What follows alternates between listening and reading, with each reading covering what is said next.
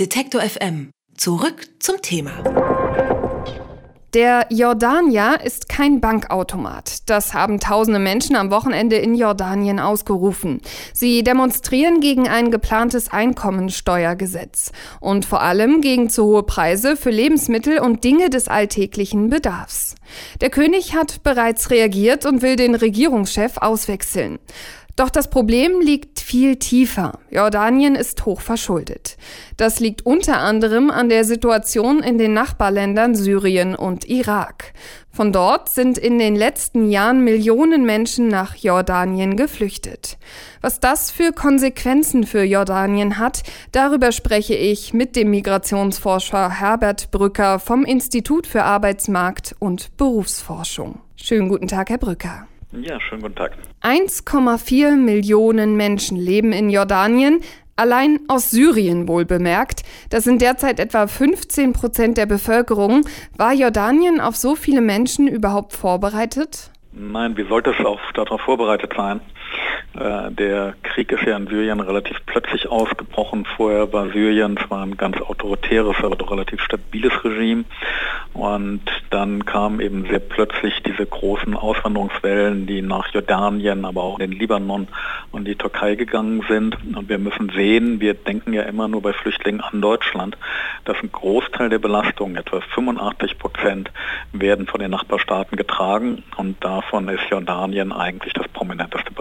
Welche Probleme ergeben sich denn daraus, dass die meisten Menschen in die Nachbarländer flüchten? Ja, das ist natürlich naheliegend, dass man erstmal dahin gehen will, äh, also man will nicht zu weit von zu Hause sein. Die meisten Flüchtlinge haben ja die Hoffnung, die Erwartung, dass sie zurückkehren können in ihre Heimatländer, in ihre Häuser. Sie haben ja dort auch Werte aufgegeben, die man beschützen will und ähnliches. Man fühlt sich auch kulturell den Nachbarländern näher.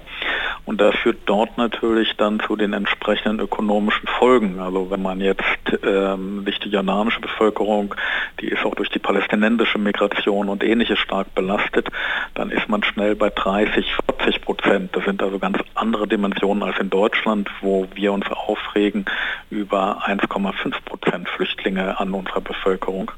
Also da reden wir über ganz andere Verhältnisse und das wirkt sich auf dem Arbeitsmarkt, auf dem Wohnungsmarkt und natürlich auch bei den Belastungen äh, der öffentlichen Haushalte auf. Experten haben ja schon vor einigen Jahren die EU aufgefordert, Jordanien und auch den Libanon bei der Aufnahme Geflüchteter zu unterstützen. Stattdessen wurden hier teilweise Grenzen dicht gemacht.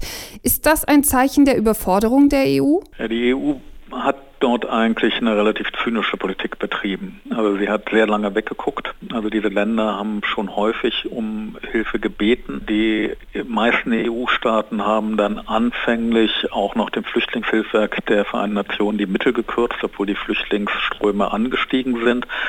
Hat sich dann ganz plötzlich verändert, als Flüchtlinge in äh, die Europäische Union gewandert sind. Dann hat man auf einmal die Nachbarstaaten als ganz wichtige Anker der Fluchtmigration äh, erkannt. Dann hat man ihnen auch Geld zur Verfügung gestellt. Das reicht natürlich bei weitem nicht aus, um die Kosten kompensieren, die in diesen Ländern anfallen. Aber jetzt auf einmal tut man was, weil man sich davon erhofft, dass die Flüchtlinge nicht nach Europa weitergehen. Das folgt natürlich einem sehr durchsichtigen Kalkül und nicht einer nachhaltigen Politik.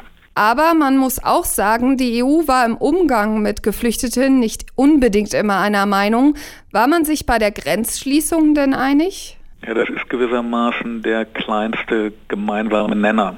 Ähm, also wenn wir die Politik der deutschen Bundesregierung angucken, aber auch äh, aller anderen Staaten, das gilt auch für die Osteuropäer, aber der gemeinsame Nenner, auf den sich alle verständigen können, ist, dass wir die Außengrenzen der Europäischen Union schützen.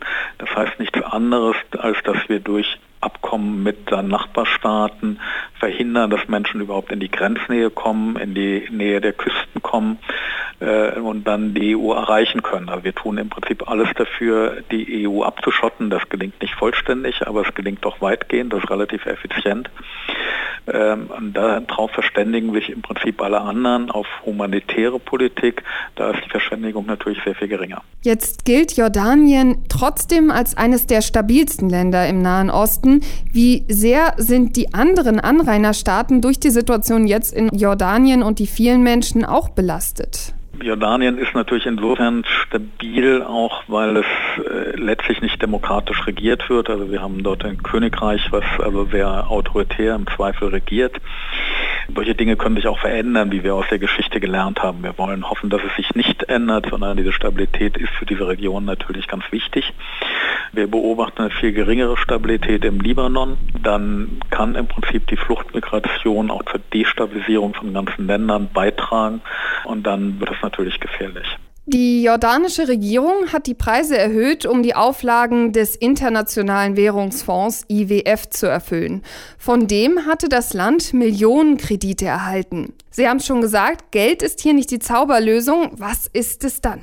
Ja, es geht natürlich auch um ökonomisches Problem, aber insofern würde Geld äh, ein Stück weit helfen, wobei man muss sagen, wenn man jetzt Kredite hat, wie vom IWF, ähm, die muss man auch zurückbezahlen und der IWF verbindet seine Kredite mit Auflagen und das ist jetzt in Jordanien das Problem, das kennen wir auch aus anderen Schwellen- und Entwicklungsländern oder aus Staaten wie Griechenland, also das ist alles uns ja nicht völlig unbekannt. Also es muss natürlich ein Land immer ökonomisch gesund bleiben. Es ist so, dass die Integration von Flüchtlingen genauso wie von anderen Migranten in den Arbeitsmarkt am Anfang erstmal schwierig ist. Aber wenn man jetzt die Menschen arbeiten lässt, sie in die Ökonomie integriert, kann man unter Umständen ökonomisch sogar profitieren. Das heißt, man muss sich im Prinzip klugerweise darauf einstellen, dass diese Menschen länger dort leben. Man muss ihnen Arbeitserlaubnisse geben, man muss sie in die Ökonomie integrieren. Das ist der beste Weg, also zu einer ökonomisch vernünftigen, zu einer stabilen Lösung äh, zu kommen. Äh, das ist allerdings nicht ganz einfach, wie wir selber ja auch bei der Arbeitsmarktintegration von Flüchtlingen in Deutschland sehen. Was würde denn jetzt passieren, wenn Jordanien sagt, gut, wir nehmen keine Menschen mehr auf oder eben auch der Fall, dass Jordanien sagt, Menschen müssen jetzt aus unserem Land wieder gehen? Ja, das wäre im Prinzip das Ende der humanitären Politik. Also wenn die Anrainerstaaten von den Krisenländern die Menschen nicht mehr aufnehmen, also wir beobachten das etwa schon in der Türkei, die die Grenzen nach Syrien äh, geschlossen hat, dann gibt es keine Fluchtmöglichkeiten mehr und dann sind sie im Prinzip den Regime in den Herkunftsländern ausgeliefert. Und das ist im Prinzip das Problematische an Politikvorschlägen, die darauf zielen zu sagen, wir schaffen äh, die Genfer Flüchtlingskonvention ab oder wir schränken sie ein äh, und voraussetzen, die Nachbarländer regeln das schon irgendwie. Die Nachbarländer werden das irgendwann nicht mehr regeln.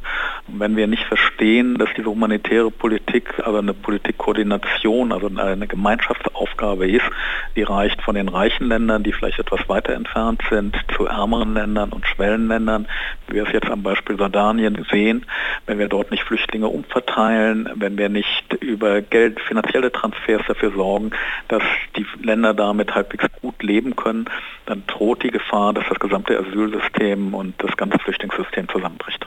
In Jordanien ist der Regierungschef nach Demonstrationen zurückgetreten. Die Bevölkerung klagt über zu hohe Preise. Inwiefern die mit dem Zuzug Geflüchteter zusammenhängen, darüber habe ich mit dem Migrationsforscher Herbert Brücker gesprochen. Vielen, vielen Dank, Herr Brücker. Ja, sehr gerne. Vielen Dank. Alle Beiträge, Reportagen und Interviews können Sie jederzeit nachhören im Netz auf detektor.fm.